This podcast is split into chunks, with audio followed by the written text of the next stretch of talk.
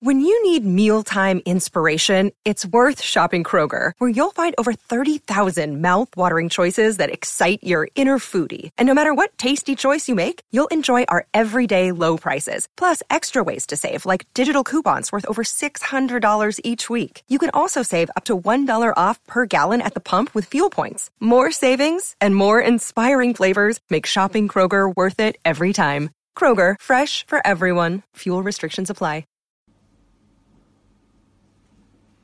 Well, welcome to Dilly Ding Dilly Dong, the Leicester Mercury's Leicester City podcast. I'm Rob Tanner. Today I'm joined by James. And James, we've gone up market, haven't we? Look at this. We've got a backdrop. We've got we've gone really professional with the Dilly Ding Dilly Dong now. But uh, I'd just like to kick off in the usual way. Uh, free beer for all our uh, Leicester City fans that are uh, tuning in on Facebook Live and watching these videos throughout the week.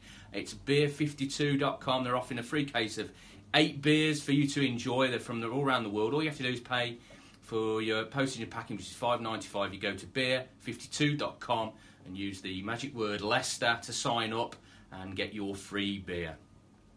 Now, James, let's kick off with the transfer. I mean, it was a late night for Oh, both of us. just, yeah. uh, transfer deadline day. We've just about recovered after a, a weekend off. Um, it all got a bit frenetic in the end, didn't it? But uh, they got a couple of deals over the line uh, on the evening, and uh, I think overall it looked a pretty positive window. I think so, yeah. For me, I think it was a really, really, really positive window. I know there was that bit in the middle where people were getting a little bit worried that Drinkwater might go, Mahrez could go wherever he was, and that Leicester was struggling to bring in, they weren't being linked with any more centre backs. Um, it all looked like it was a bit of going out as opposed to coming in. But then, as it all kicked off, and Drinkwater departing, uh, Silva and Dragovic coming in, we don't want to lose Drinkwater. Um, it's sad to see him go. He's unlocked for the football club.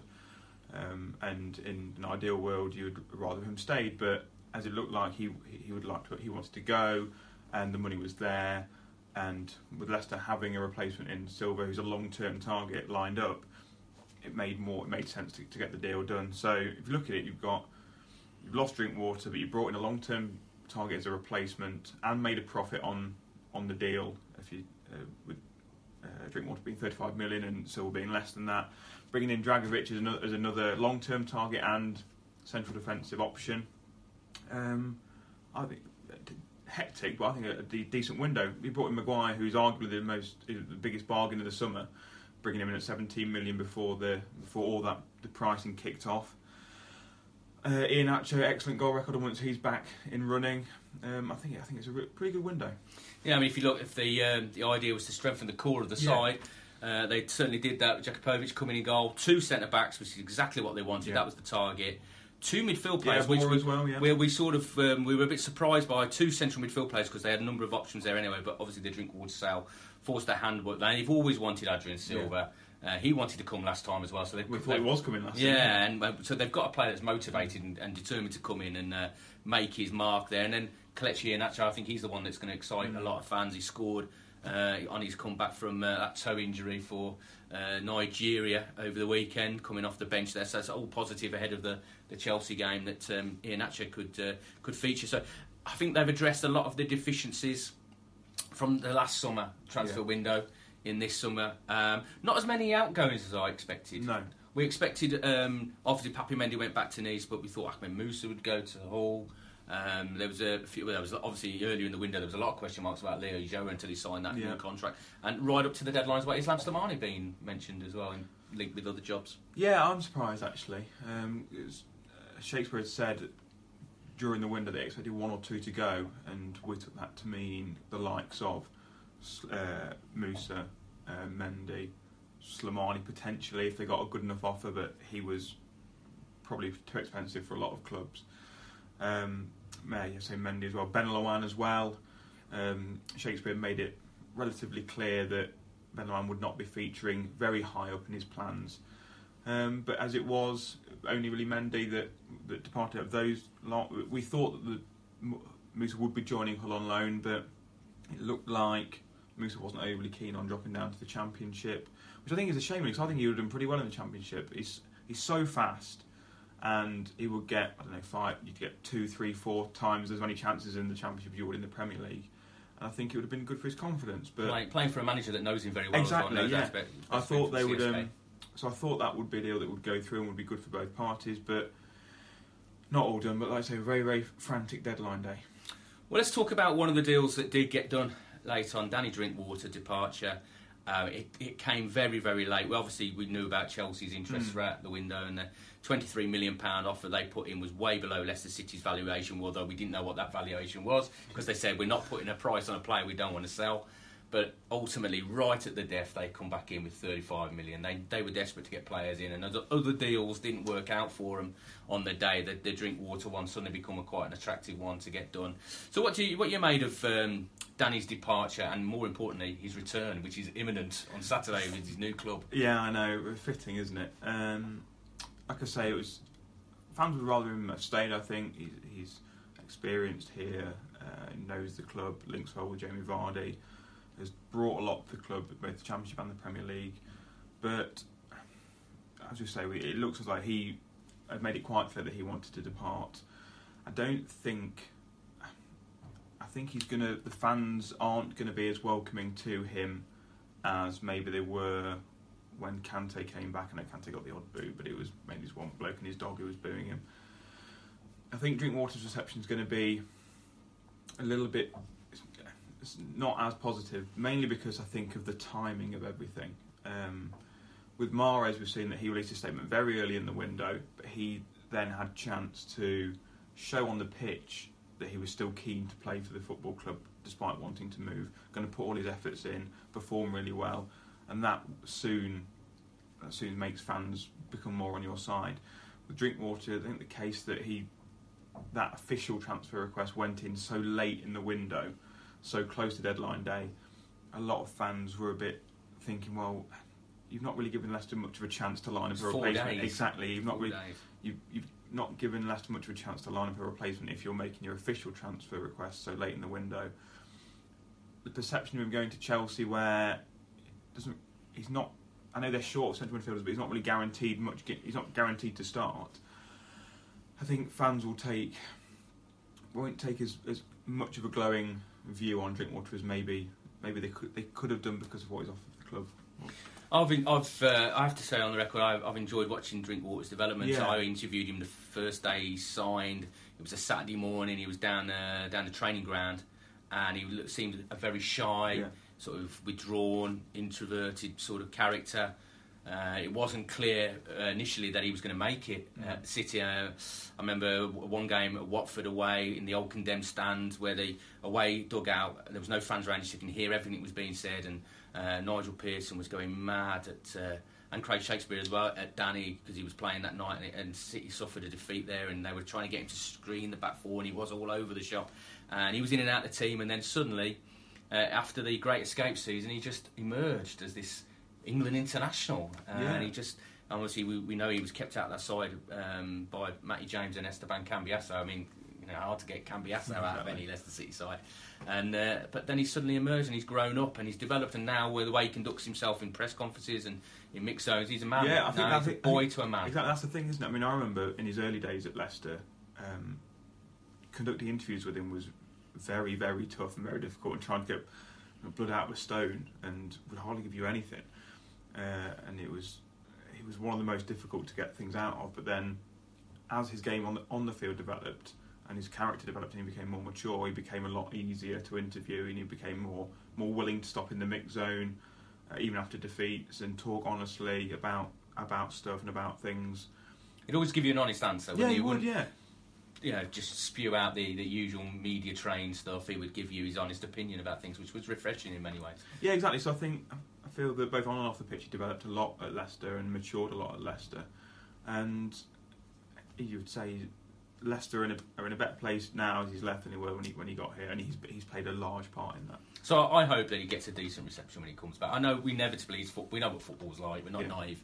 We know there'll be uh, some fans that will feel um, let down by him in yeah. some way. But I think if you look back over his career at Leicester City and that, what he's achieved and what he's been part of, I think he deserves a warm yeah, reception.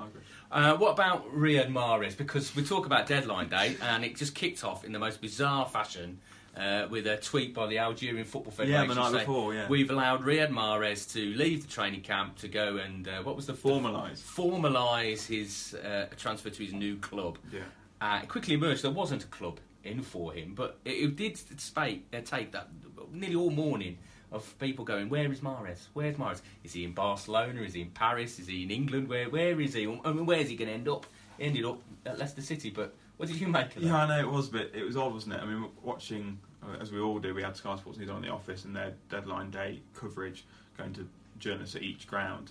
Every time they kept going back to uh, the bloke at Belvoir Drive, it was like, "Where's Riyad Mahrez?" No idea. And it, Mm. if I wanted to go missing, I wanted to learn how to go missing, I'd speak to Riyad Mahrez. I don't think it was as it wasn't as crazy and as ludicrous as people made out. Had he got had he got on that plane for Algeria to go to Zambia, it would have been a ten hour flight, and that's one of the very few direct ones. Had he been had he gone on, how has he been on the flight and been in the air? Had a deal come in or had a bid come in, he would have been struggled to complete it. So uh, he just went to a place, uh, to an airport where he could be, he could get to any other location quick enough if a bid came in to, to sort a deal out. Um, but that deal never came through, so he just sat wherever he was sat at some airport or some hotel or some restaurant or lobby wherever, and just sat there until the deadline passed, and Yeah. it, it did. And I'm happy he's still here, to be honest. I think that most Leicester fans are because he's a unique player. I have to say, I think he's been very poorly advised throughout. First Yeah, of all, yeah. by pressing that nuclear button, the, the nuclear option uh, of uh, announcing you want to leave early in, in the uh, in the transfer window when there wasn't really a club Mm. in for you, and because obviously then you're making it all public. But then to then do that, to be convinced to go and do that flight when there was no club in, and there was some ridiculous reporting as well. I mean, the 45 million pound offer from Chelsea, you know, Yeah. beIN Sport ran. Um, there was no such bid. There was no such offer. Uh, there was no such interest, and uh, so it was all just very. And it just seemed a little bit sad, really, and it made him look a bit silly. Yeah, because and, he's and he's a Ballon d'Or nominee. You know, he's a PFA Player of the Year. He deserves better than that. and he's not the kind of lad who he's, uh, we've seen this window the likes of Virgil van Dijk and Philippe Coutinho and such sorts who want to move and want to move so badly that the toys come out of the pram, tools get downed, and they want no more of it. I know that statement that came out at the start of the window was very strongly worded, um, and the, the, the, statements that came out throughout the window from Mahrez or from Mahrez's camp were strongly worded. They never really sounded like how Riyad would talk, or they, they felt very representative driven. Um, as Riyad, uh, you see, see him playing on the pitch and seeing videos of him in Algeria kicking a ball around with no shoes on. He just loves to play football, doesn't he? And I Mm. think, and That's why we love watching him Yeah, play. 'cause there's an element of a kid in a So, park. yeah, ex- exactly. And I I feel like he's been advised very poorly, and it's taken away the. It's masked a little bit that lad who just wants to play football. And I, I always got the sense that while he would like to have left Leicester, if it transpired that he, that he hasn't, as, as now has, that he doesn't really, he doesn't, he doesn't. It's not. It's not the end of the world. He'll, he'll turn up. He'll play. He loves to play. He loves the group. He's, he loves the Leicester squad, and he'll give his all to play football because that's the kind of player that he is. And I think, I think the actions or how he's been managed and advised could quite have, could quite well have jeopardised that. But I think Riyad will show on the pitch that, that that's not the case. Yeah, I mean, you mentioned Virgil van Dijk there. I mean, and there's a number of clubs that are coming out this transfer deadline. And uh, obviously, there's another debate going on about when that should actually shut to avoid Yeah. all this. But there's a number of clubs now that are going to have to reintegrate players that have uh, become uh, unhappy or there's unrest around them. Um, I don't think personally that's going to be an issue with Mahrez and Leicester. City. I think they'll be able to because he showed leading up to the international break that he, you know he was committed, he was performing. He was he was Leicester City's most dangerous player at Manchester United in the last game. I felt. Um, so I don't think there's going to be a problem there. But it, is there is that lingering doubt in the mind that now that transfer window's shut, that he might shut down for a, few months and hope for the January window to come and get his move? Well, if he does, he won't play. Oh, exactly. So he won't be able to showcase him. No, exactly. If if if, that, if he does down tools or doesn't put the performance in, Shakespeare has warned him over the summer and said over the summer numerous times. If that happens, he just won't play. And as we said before, Riyad's the kind of player that just loves playing football. I don't think he'd he wouldn't want that to happen. He he he has enough respect for the club, his fellow teammates who he's done so much with, Mm. and the club who's, who gave him his chance, who signed him as four hundred thousand pounds from the second tier of French football, and the fans who have, who have cheered him all the way. Mahrez has enough respect for all of those not to do that, and also if he, want, if he wants to get his move, if he wants to move in January, then he's got to perform. I think he's found out from his inconsistent performances last season. had he been as consistent last season as he was the season before, then he may well have got that move. There may well have been that interest in him. So the thing he's got to do now is perform like that until January, and then maybe he will get that dream. Well, it's not like Shakespeare hasn't got any options behind him. of And course not. Demarai Gray's banging his door down every week, isn't and he? then they, and they rejected £25 million offer from Bournemouth Exactly. uh, close to the deadline. So plenty of options for Shakespeare if that is the case with Mahrez. Now let's um, let's look ahead to Chelsea. Um, it's been a t- tough start so far. Arsenal, Man United away. Yeah. Now with the champions visiting uh, the King Power Stadium, and obviously the Drinkwater situation, the Kante situation. God, if they carried on like this, they might as well just change their name to Leicester City Chelsea, Yeah. aren't they? But They're the same colour, aren't yeah, they? yeah, exactly. Wouldn't have to change the kit too much. But uh, you know, it's interesting that it's such a tough start, and we got it's a stern test again uh, at the King Power Stadium. But what a great way to kick off the action again after the uh, international break. Yes, I mean I'm not the biggest fan of international breaks. I, England football doesn't, international football doesn't inspire me as much as it probably should do. Um, I think a lot of that is years and years and years of, kind of mediocre football. I know Vardy's playing, um, and that gives me one reason to watch it. Uh, but we all love the Premier League being back, don't we? Mm. And it feels like it's been a long, long break, and yeah, I think it's going to be an excellent return there are positives to build on, I think, for Leicester, and while it'll be a, a tough game, um, Chelsea have shown that they're, they're not the imperious, resolute team that waltzed the Championship last season. They've already shown signs of a little bit of a soft underbelly. Interesting to see whether Antonio Conte is happy with his business, the business the club did over the, uh, over the uh, summer. He's not the kind of player to, or manager to hide those feelings somewhat. Um, but yeah, I think it'll be a, a, a tough test, but I think Leicester have got a chance to, to give them some frights. I would just wait for somebody to put 50p back in the meter there, but we'll carry on. Antonio Conte was Yes. pictured on the beach reading a book of English f- football phrases. I don't know if you saw that. No, I didn't. He must be preparing for uh, his, his visit to the King Power Stadium. You Last go on time- talking, I'll see if we can turn the light back. Yeah, yeah. Last, uh, last time he came, he was devouring cake in the media suite. So Antonio Conte is the uh, he's an, an interesting manager. I think he's done a wonderful job at Chelsea. Let's talk about Leicester City uh, and how they might line up because so far it's Yeah. been pretty rigid, hasn't it? Um, Four four two. They've been uh, performing, and the transfer windows closed. Dragovic, who played against Wales in the day, we saw him. He's coming. in, He's given them another option. Obviously, as soon as the international claims come through, Silva's there. We hope Vicente Iborra, who we haven't seen, uh, will be fit. Iheanacho's played half an hour for Nigeria now as we speak. He could have another game. Um, it looks like we're getting some of the players back now. It gives some great options Yeah. to Craig Shakespeare. So, how do you think they might line? Do you think they'll change anything? I don't know. I think the interest, the most interest, interesting thing for me is with the departure of Drinkwater. We've seen, we saw in their title-winning season with Drinkwater and Kante how their energy in the middle of midfield, doing the the work of essentially four midfielders between the two of them, that was so crucial for the way Leicester played, and they how they struggled to do that the season after with Kante departing, and kind of until they brought in Ndidi and you had that energy, how it'll be interesting to see now without Drinkwater there and just Ndidi being there as your kind of energetic box box midfielder, how they'll deal with that. Because we haven't really seen Iborra m- much. We saw him in pre-season. He doesn't really look like the kind of looks a classy player, a composed player, but he doesn't really seem the kind of buzzing energy player that we we've come to know from Drinkwater and Kante.